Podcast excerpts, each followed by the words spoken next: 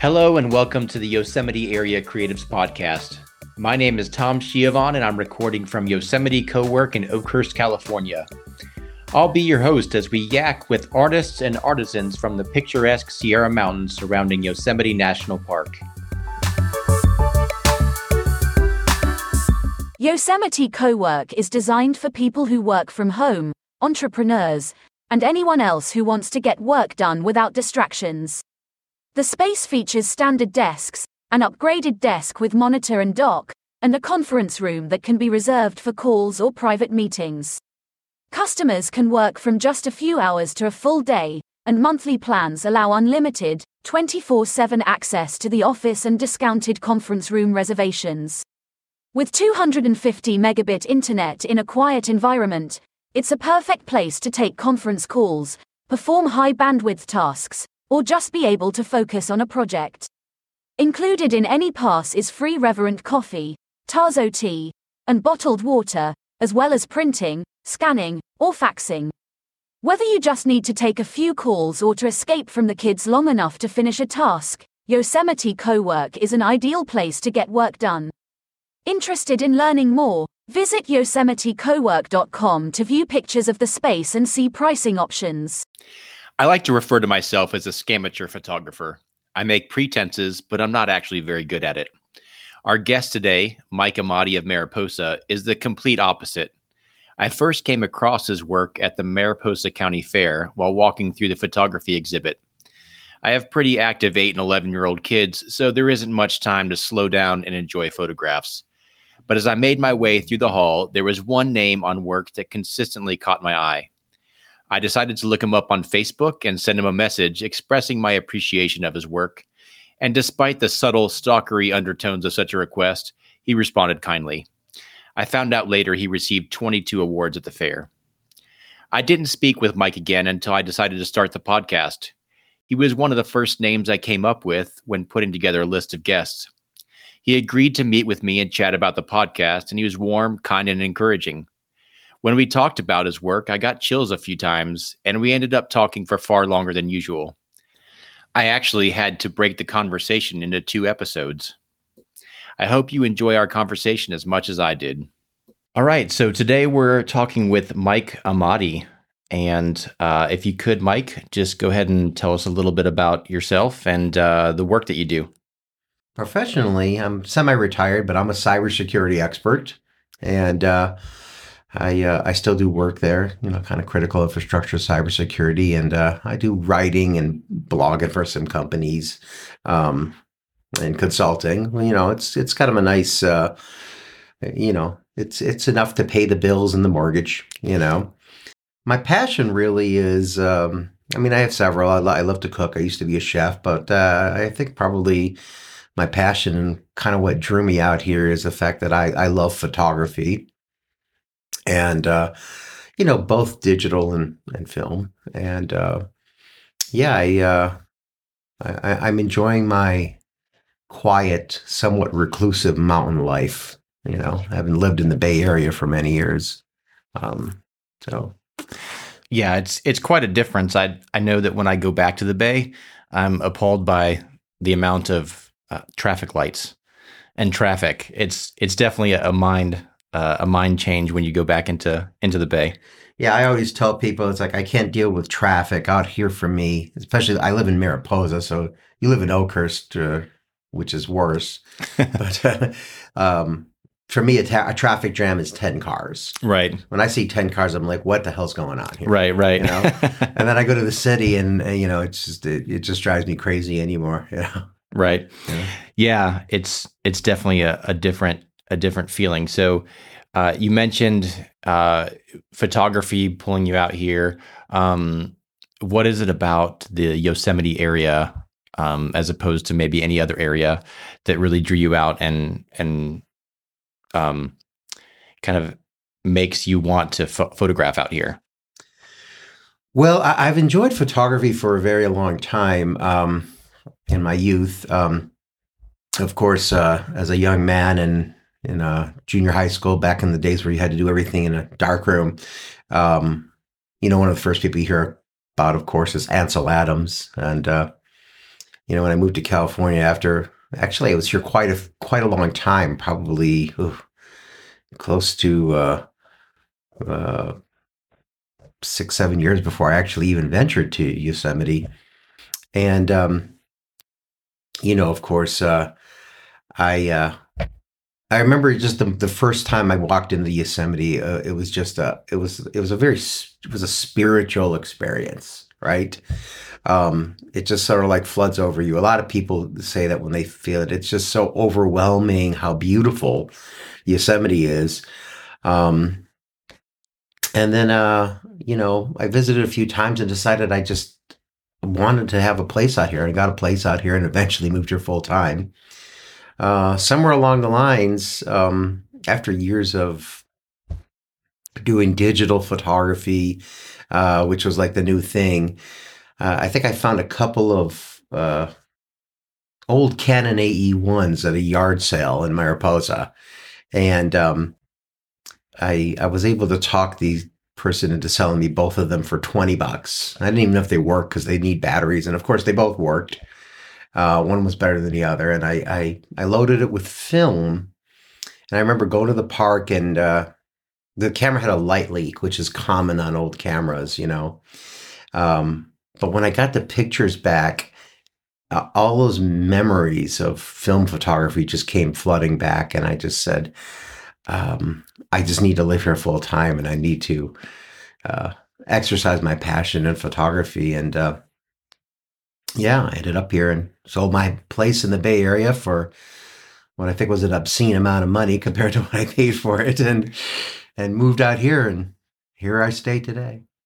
Yeah, I think that first time in the park, the first time when you're going down the road and El Cap just kind of like appears yeah. above uh, the tree line, and the first time you go to Inspiration Point and the first time at Glacier Point are um, memorable experiences. I think I've mentioned it talking to somebody else, but the first time I went to Glacier Point and you, you see it out there and it, it looks it looked fake. It looked like one of those movie mm-hmm western painted backgrounds because it's it's almost too majestic. So it's not hard to see why why that would draw you out here. Yeah, it's it really is, and that that was actually uh, Ansel Adams' favorite point, and it's my favorite place as well. Um, you know, I always explain to people that you can see it in pictures, right?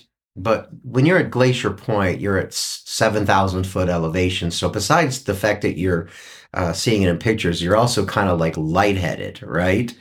And that with the beauty just has a completely interesting experience on you. All of a sudden, you literally feel like you're like kind of like floating there, you know, and it's it's heavenly and majestic. And you, you just sit there and just stare at it and say, I, I can't believe that it, that something this beautiful actually exists and that I'm standing right here, experience it. So um, you can capture it, like I said, in images, but it's so difficult sometimes to really explain the feeling you get being in Yosemite National Park. And I call it my church, you know, it's just my, you know, it's my sanctuary.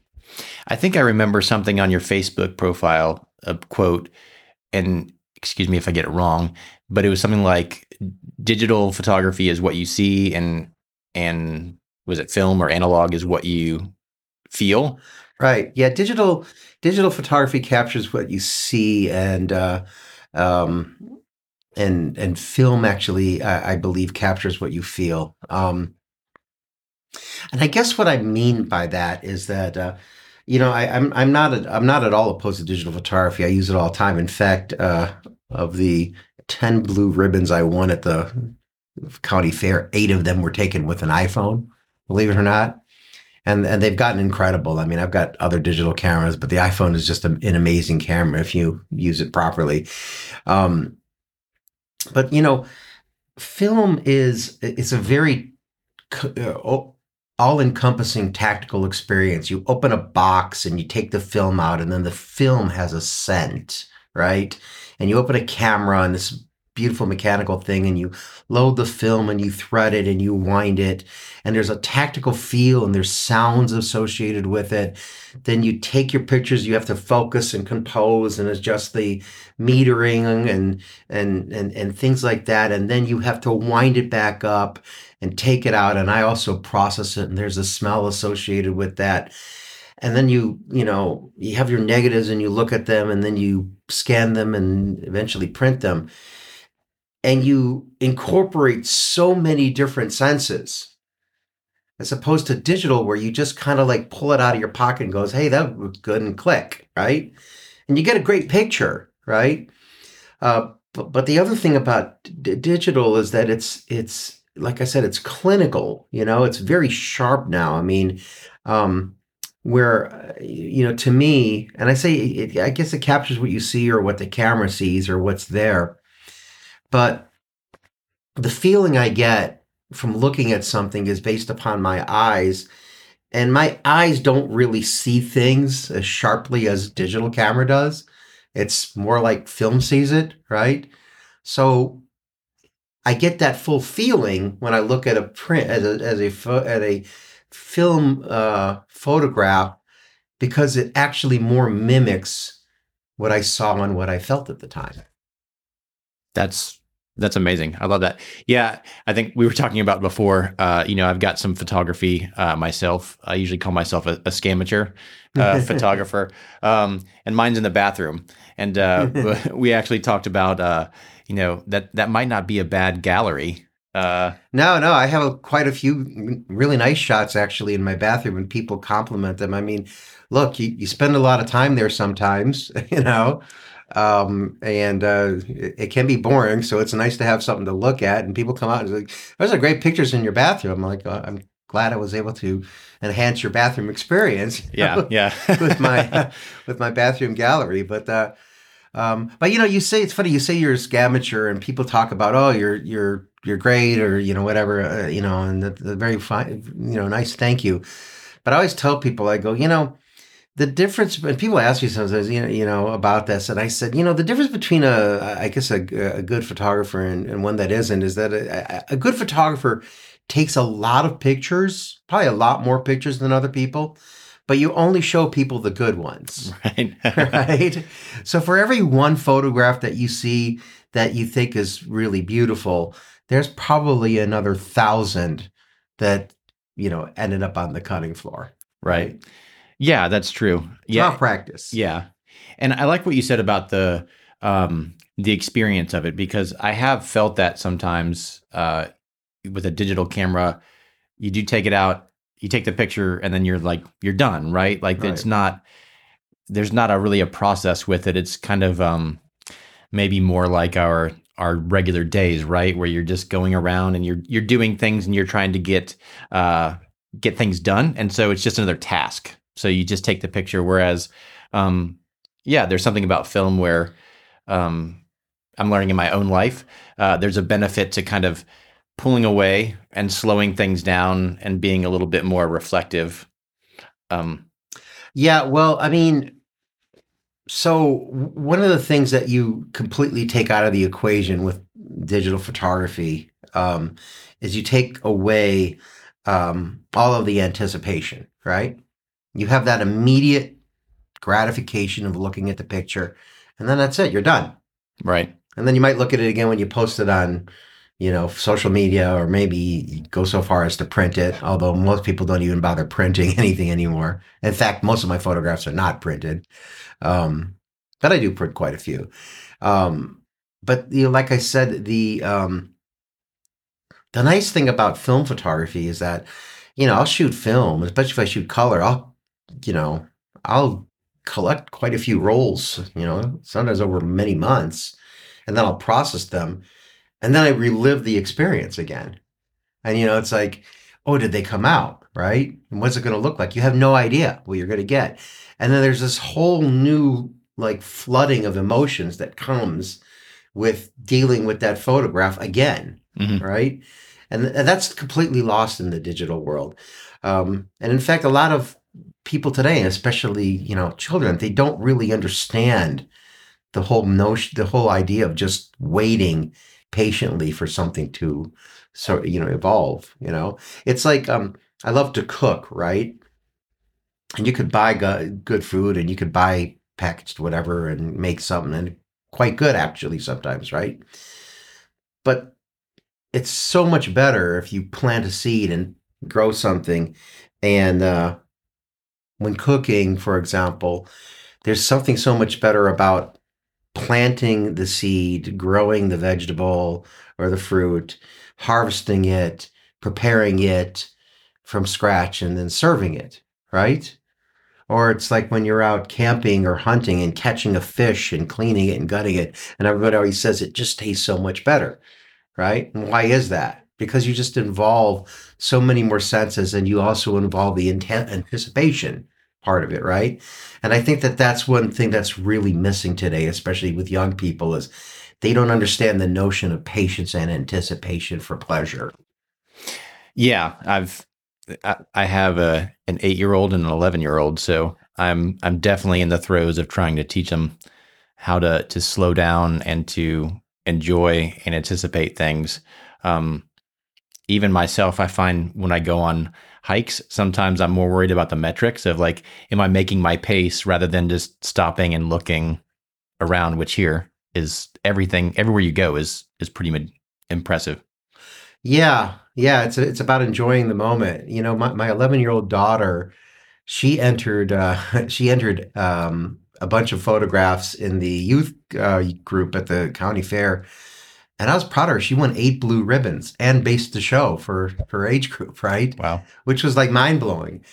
And uh, so I've given her film, you know, film recently, right? And uh, thankfully young people are getting into the idea of film now which is very interesting it's actually what's causing film to skyrocket in price and even film film cameras young people are starting to really enjoy the analog experience and it's just wonderful to see her understand the, the you know the whole point of slow down you know focus and take pictures and she's gotten really good at it mm-hmm. you know and i'm really proud of that because uh you know, I, when I was that age, I was really into photography, and she's already talking to me about doing photography as a business, I'm like, that's great, you know, just be patient. It's not always easy to make money today, but you know. I'd be interested to hear. We talked about some of the the more famous uh, kind of landmarks in Yosemite. Um, is there is there one that you feel like you're able to capture the best, and maybe is also is there one that you have to try a lot harder to get a good picture like you feel like you can't see it as well as some of the other ones well um yeah i'll kind of answer that question in a couple of different parts um I sort of like have a pattern of things I do when I go to Yosemite. Um, if Glacier Point's open, I always try to get there, you know. But usually the first stop I make is um, uh, Tunnel View, right? And uh, Tunnel View, of course, uh, is one of the most majestic views in the park, if not the most majestic, except maybe Glacier Point, right?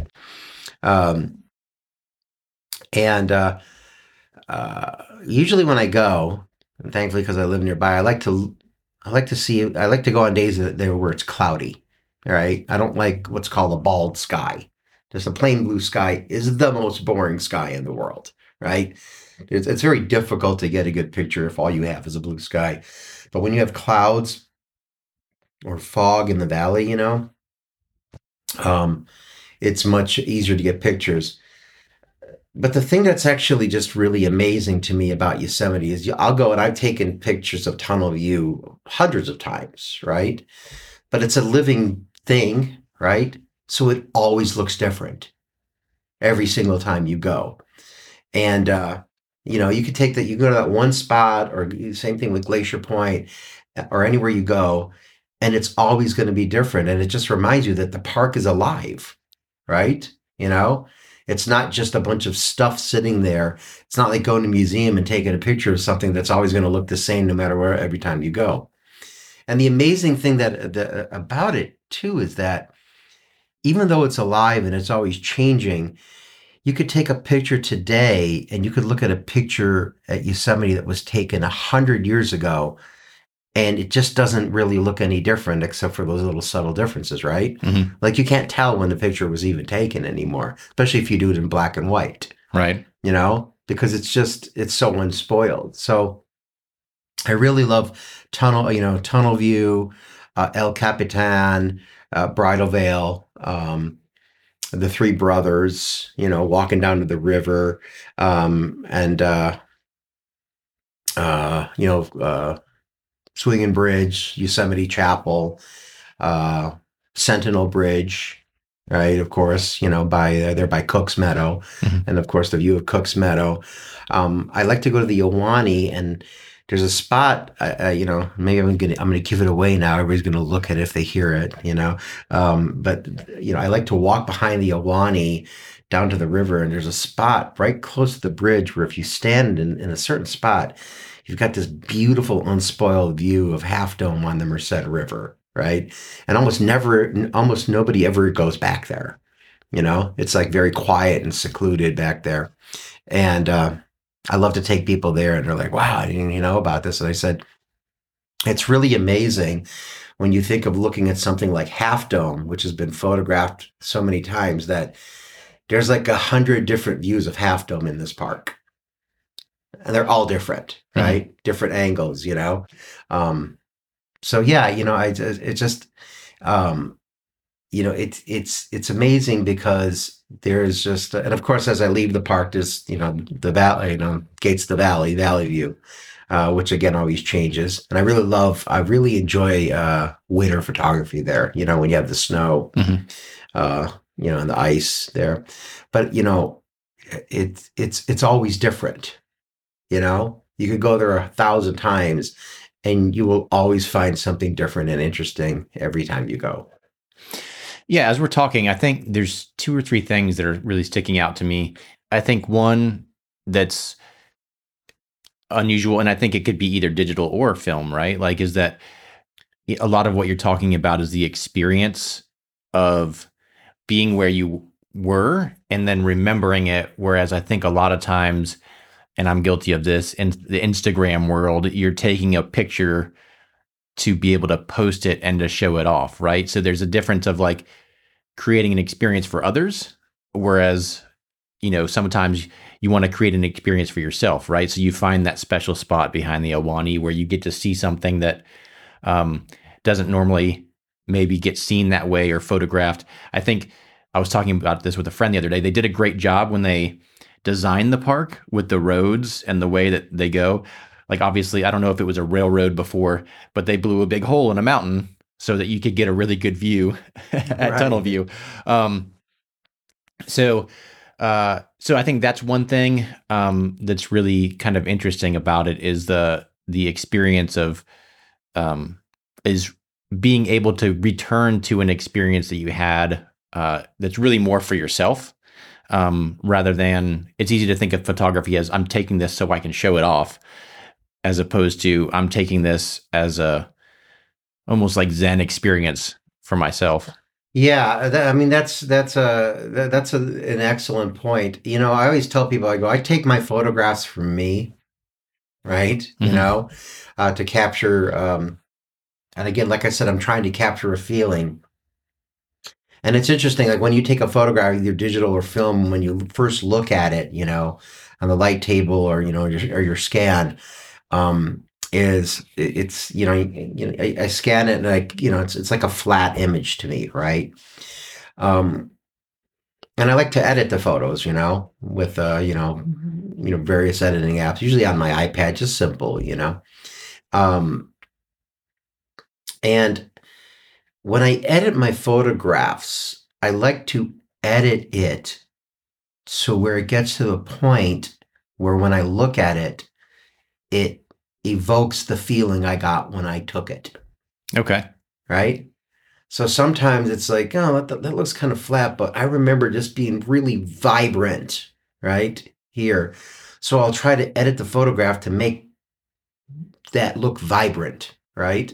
It might be, it might be just a certain spot, right? Or a certain shadow. And I'll get to that point, I'm like, that's it.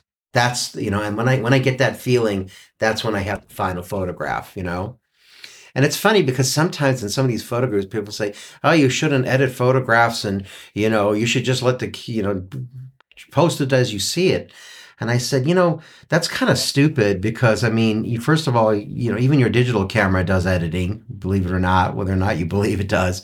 But uh, if you actually even studied the work of Ansel Adams, he would spend like you know a minute taking a photograph, and he would spend hours making the print. Mhm. You know, and you can look at some of his books. For example, when he printed something, he had he would do what's called dodging and burning the light. You know, in the in the dark room.